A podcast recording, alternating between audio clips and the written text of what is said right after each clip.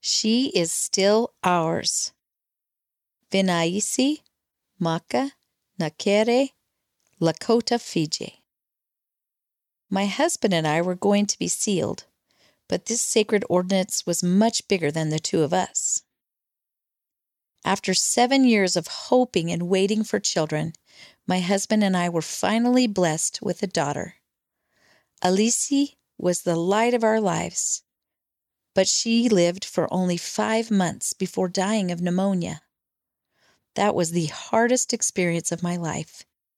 Every day I would come home from work and sit and cry. My in laws often sat with me to give me strength. I kept praying for another child, but none came. I was lost in sadness. My in laws started encouraging my husband and me to travel to the Suva Fiji temple to be sealed. We had never been to the temple, and we decided that this was the best way for us to find hope and healing. Nothing could have prepared me for what I felt that day. I knew that my husband and I would be sealed together for eternity.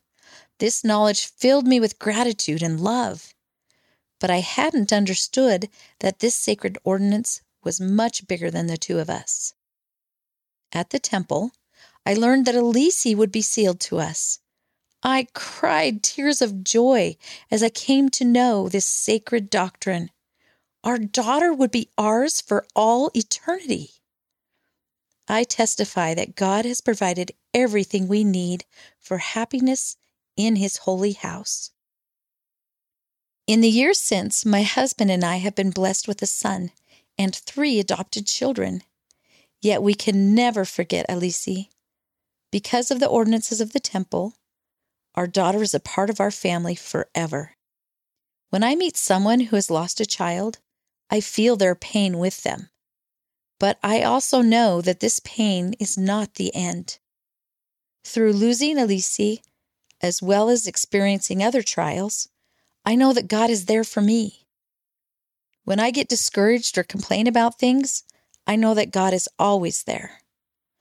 I know that I will see Alici again, and that truth continues to fill my husband and me with deep joy. End of the story. She is still ours.